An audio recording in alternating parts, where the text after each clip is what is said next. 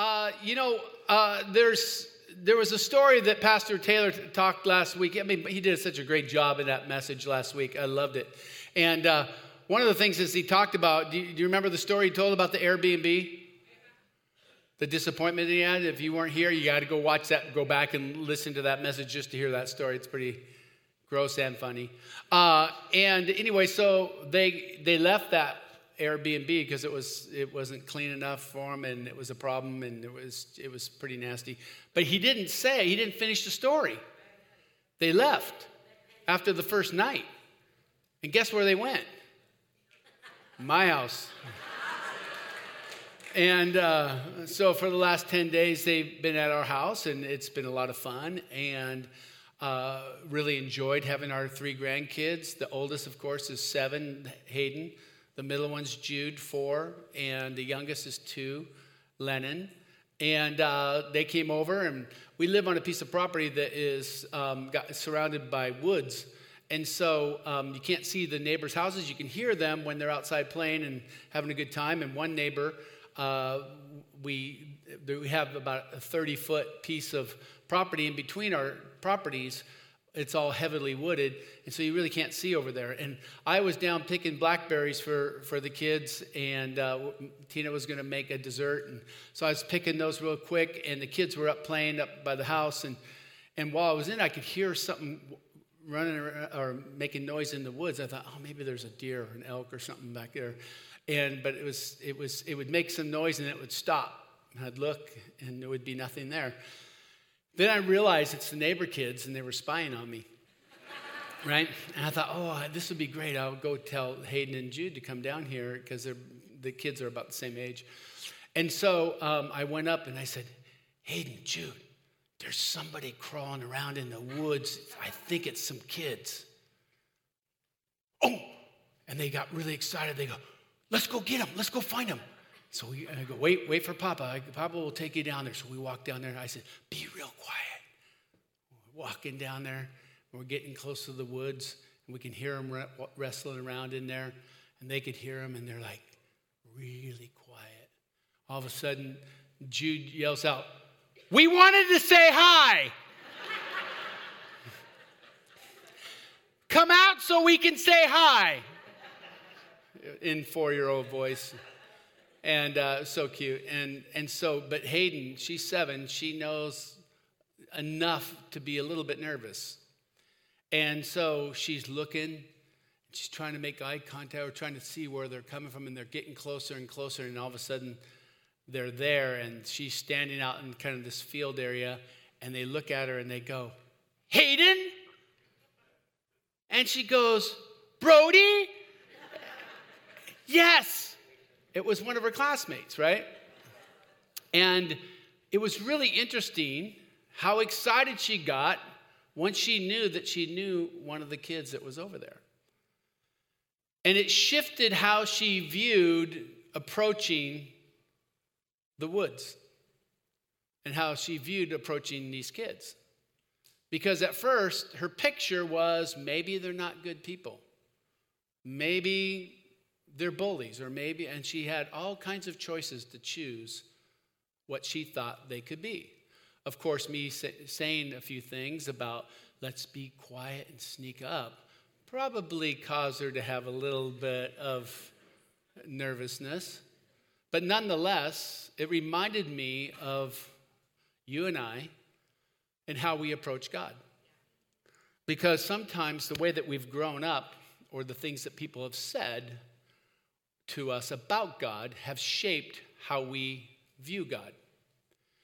And we have this, every single person cast God into a role in their life.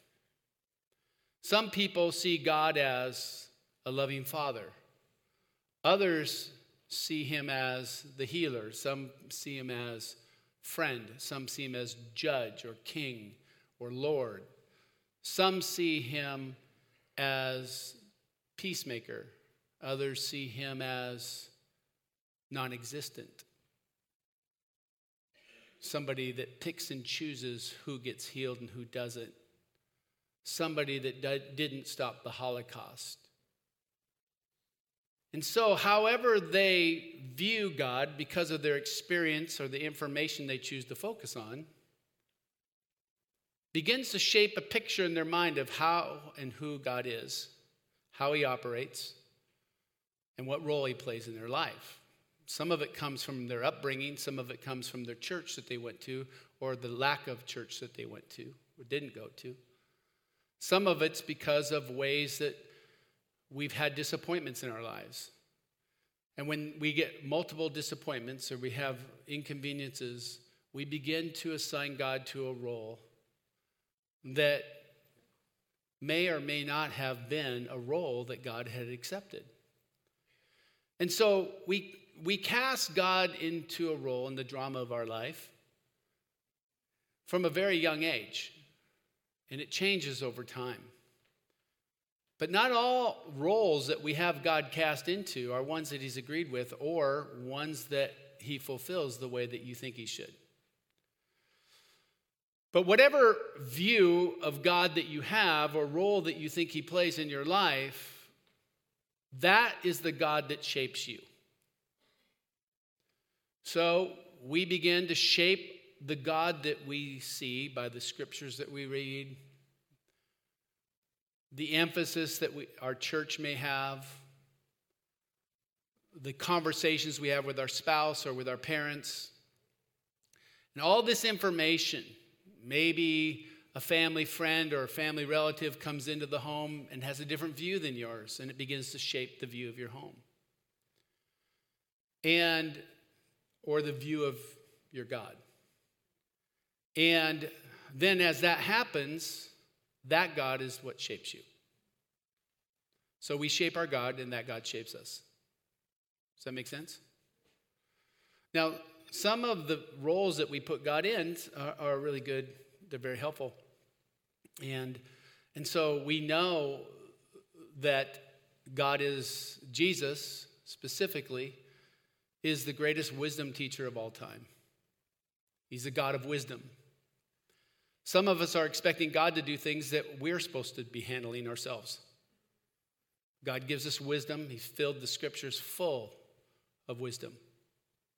And when we're asking God to do stuff that wisdom will walk us through or help us prevent or keep us from, when we, when we have the ability to fix things and to improve things or to repent of things or to rethink things or to endure things. And we take the responsibility of that and we push it, put it on God, we're casting him into a role that is really our role. Now, he has a part to play in it because he leads us and guides us and directs us. He provides scripture, he provides wisdom. He gives us the peace of God that surpasses understanding. And so when we begin to cast him into a role, that He brings us peace when we need peace. He brings us hope when we need hope. He brings us endurance when we need endurance. He brings us guidance when we need it. He reminds us of things that we've learned years ago. All of these things. He gives us the morals to live by. He gives us the motives to have. And He begins to shape us with those things. And as He shapes us, we co create a life that He's always wanted us to have. Okay? So, as I was thinking about this, I was thinking about you, and I was thinking about how many of you are experiencing a lot of challenging times.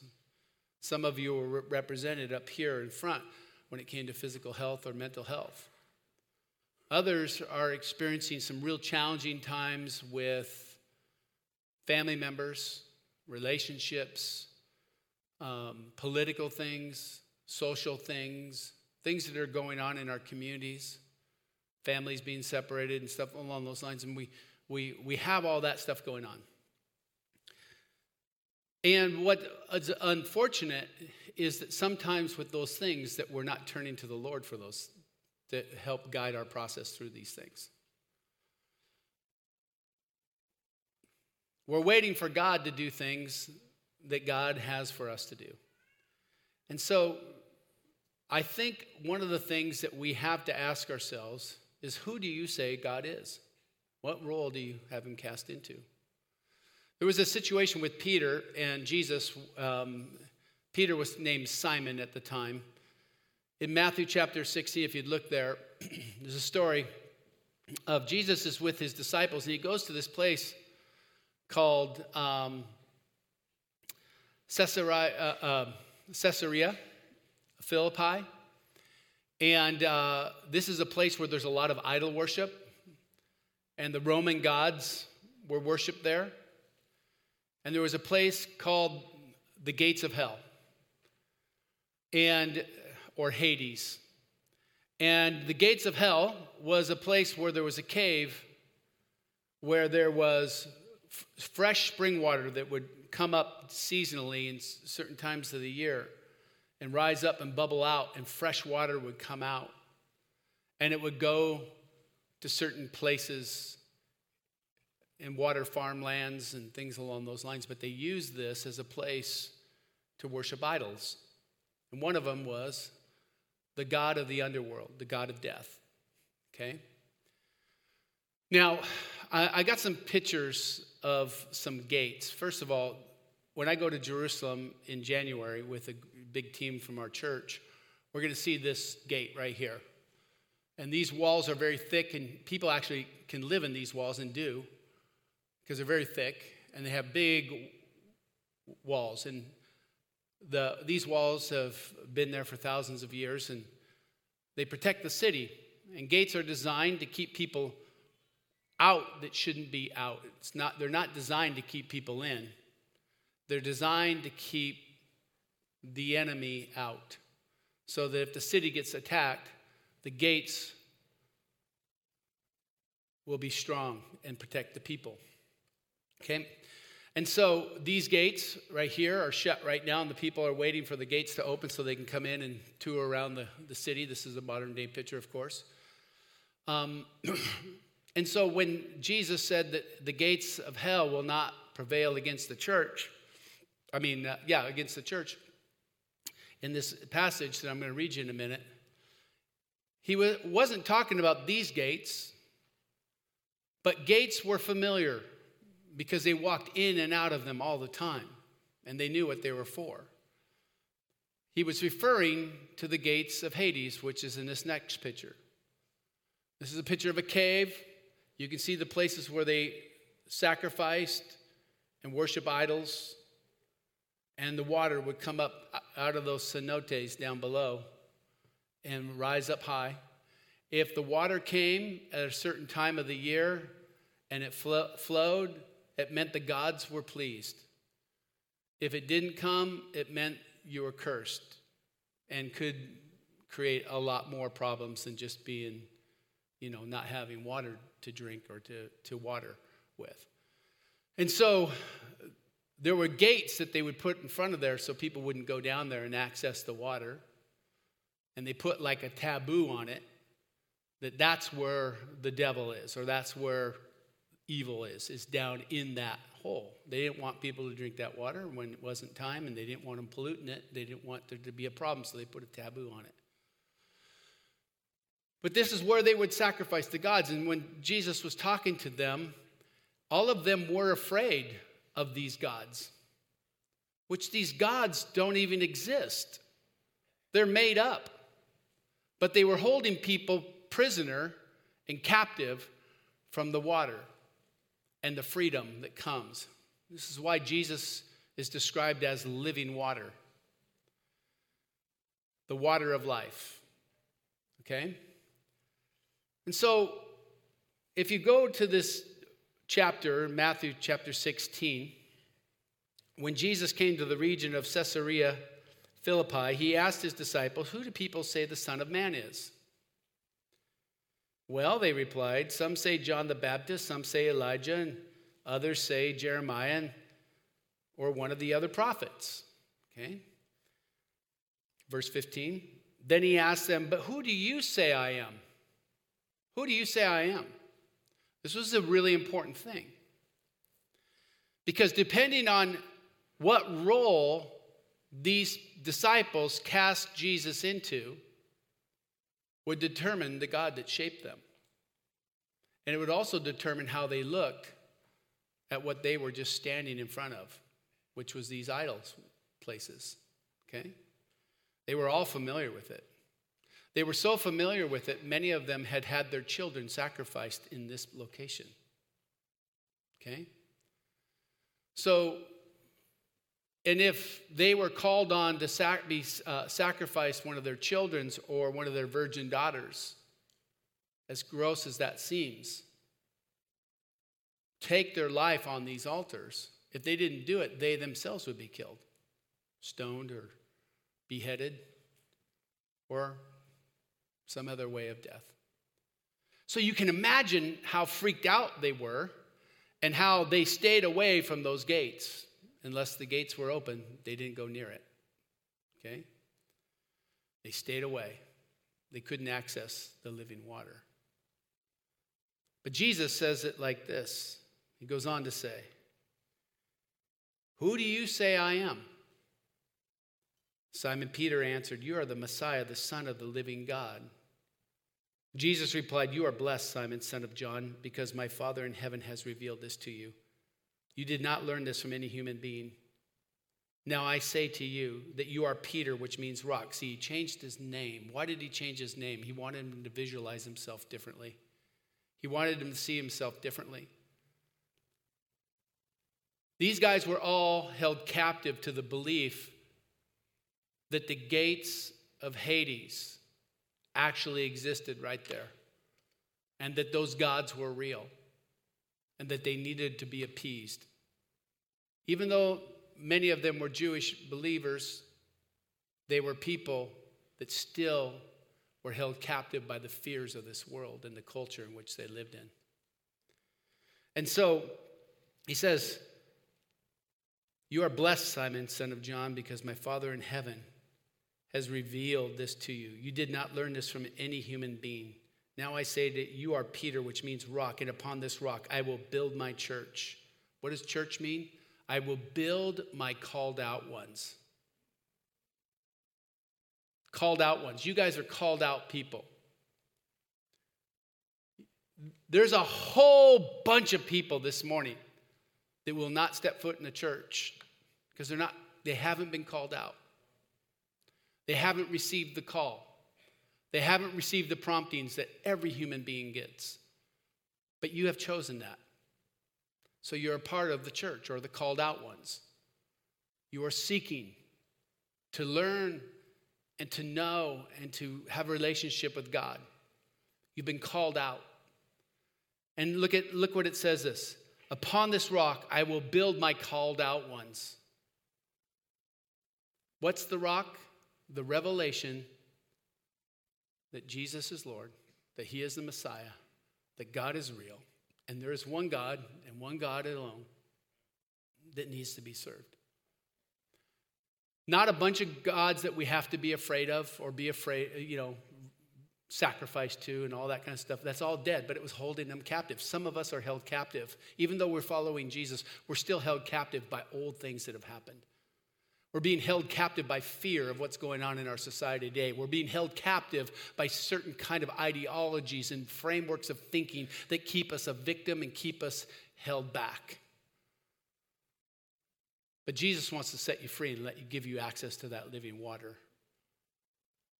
And the gates of hell will not prevail against the church. So, what is Jesus saying here? Look at, look at this. Now I say to you that you are Peter, which means rock, and upon this rock I will build my church, and all the powers of hell will not conquer it. We are living in a day where there's a lot of powers from hell trying to conquer the church, trying to separate the church, trying to wipe out the church, trying to snuff out the church, trying to deconstruct the church, trying to, to belittle the church, make it not necessary, all kinds of things.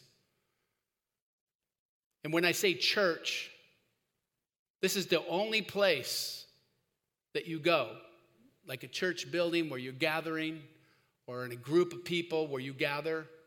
When believers gather together, that is the church.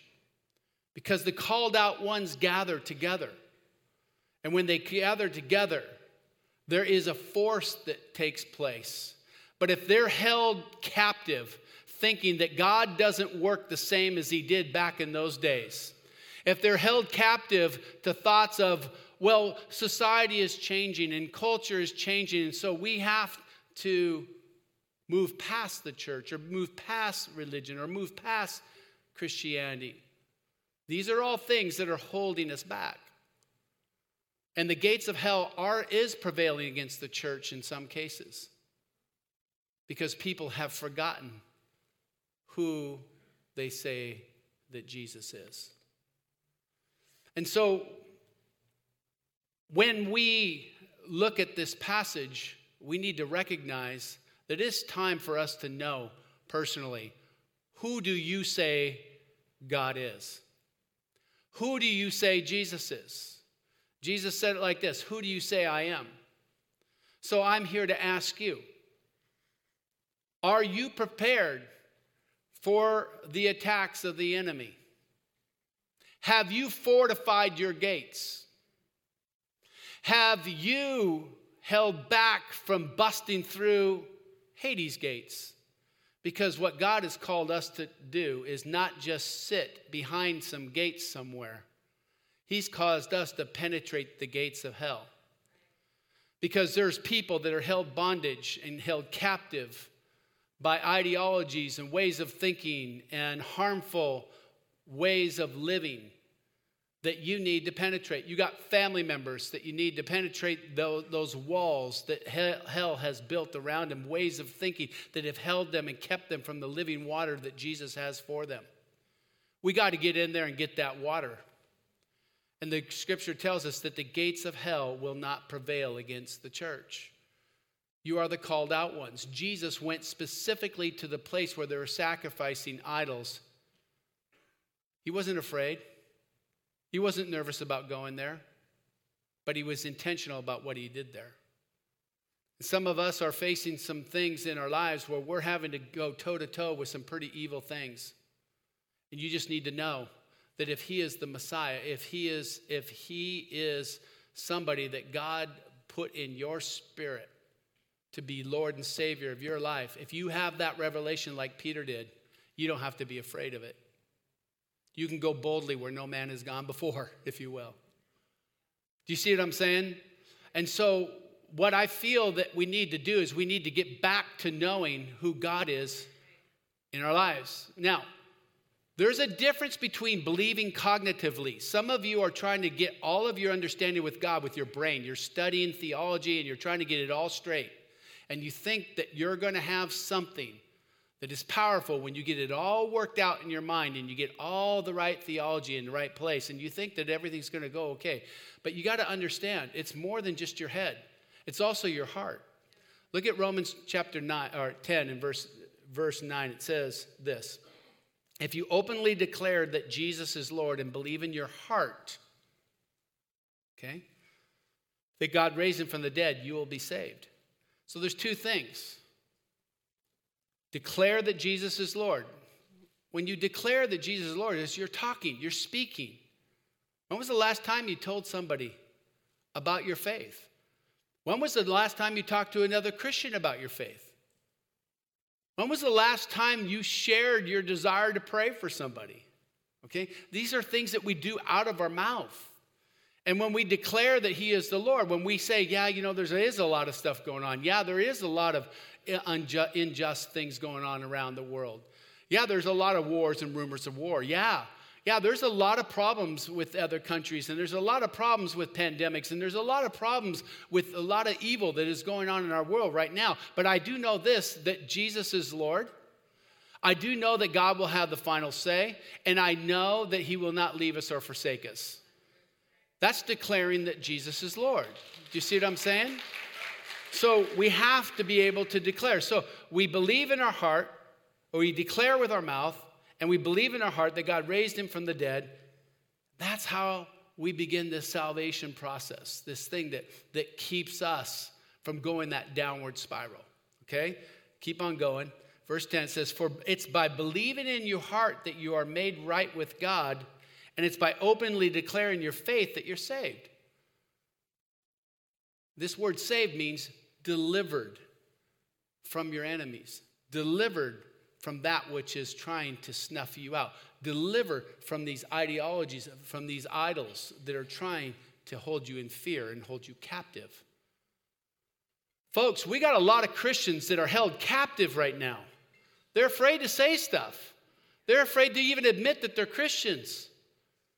But listen, it's when we declare with our mouth and believe in our heart that we see the salvation or the deliverance of our souls from the hands of the enemy, from the destruction of the enemy.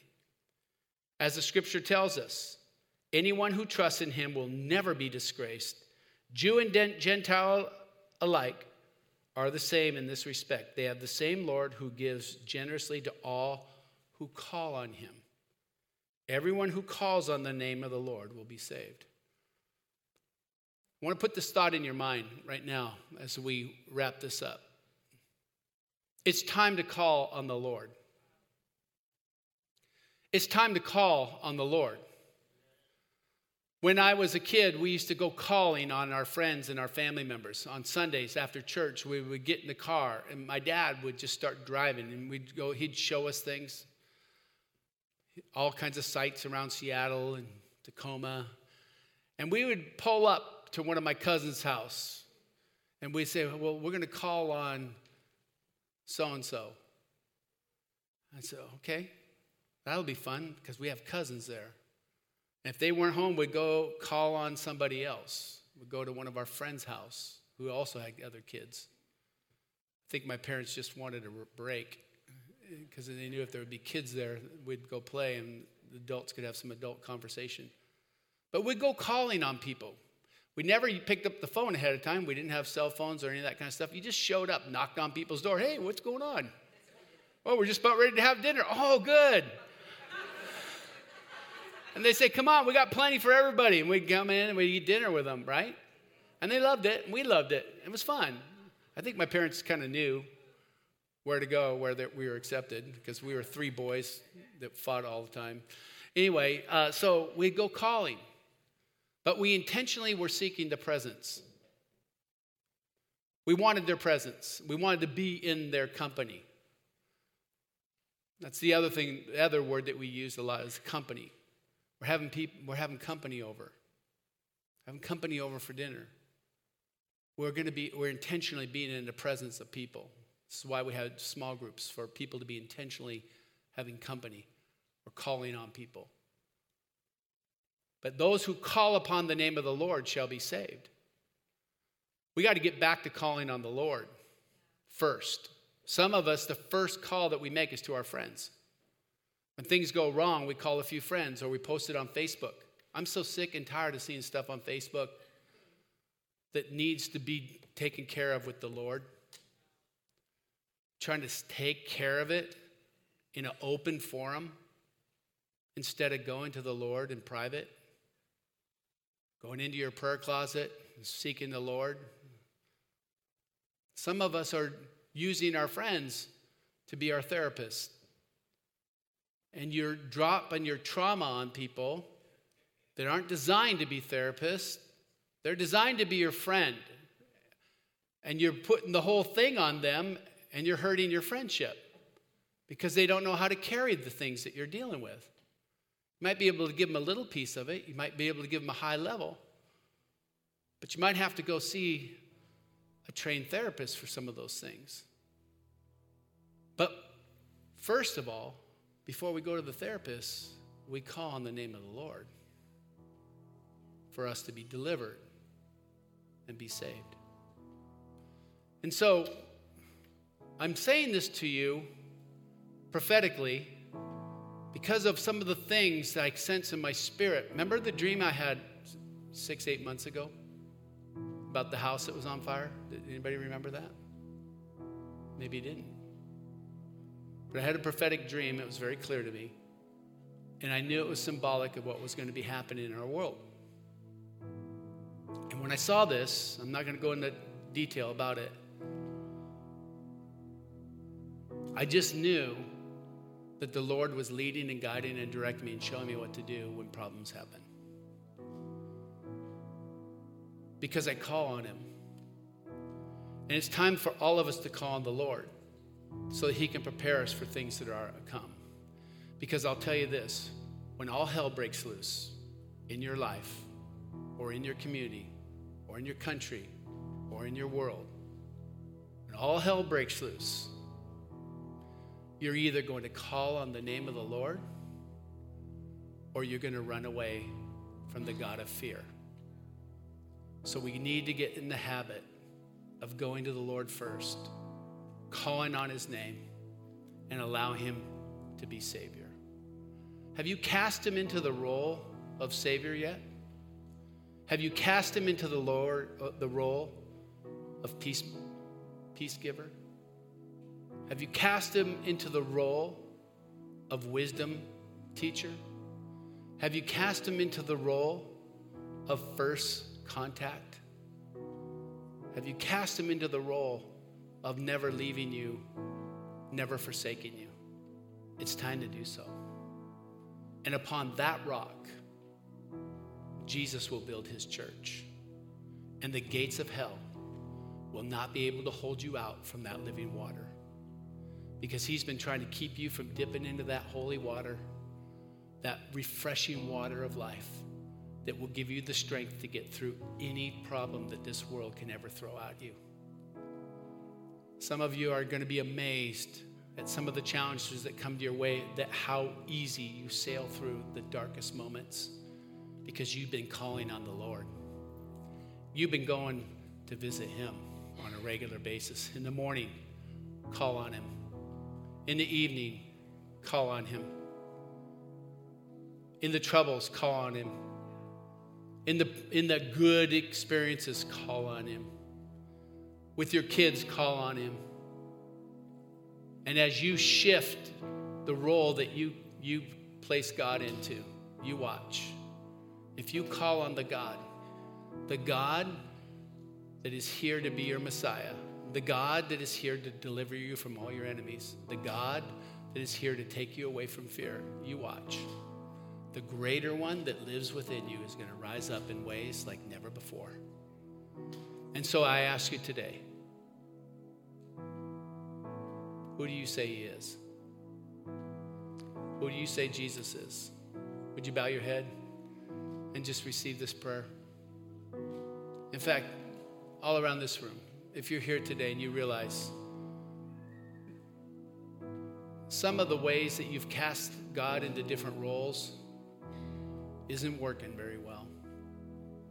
Some of you have God cast into a role of being an angry father because your dad was angry.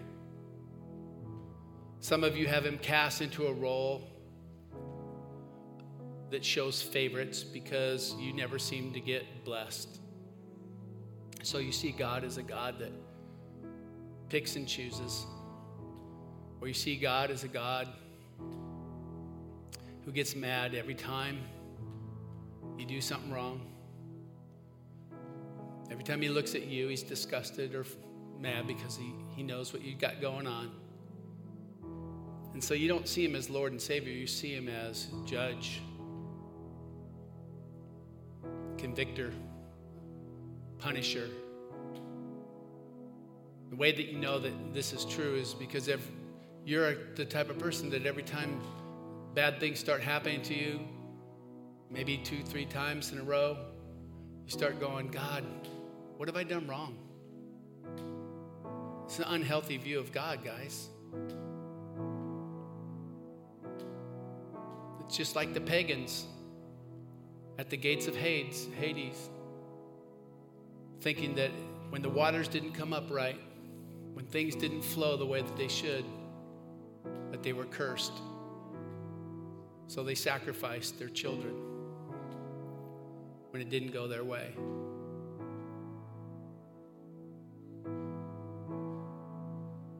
Will you call on him in a new role?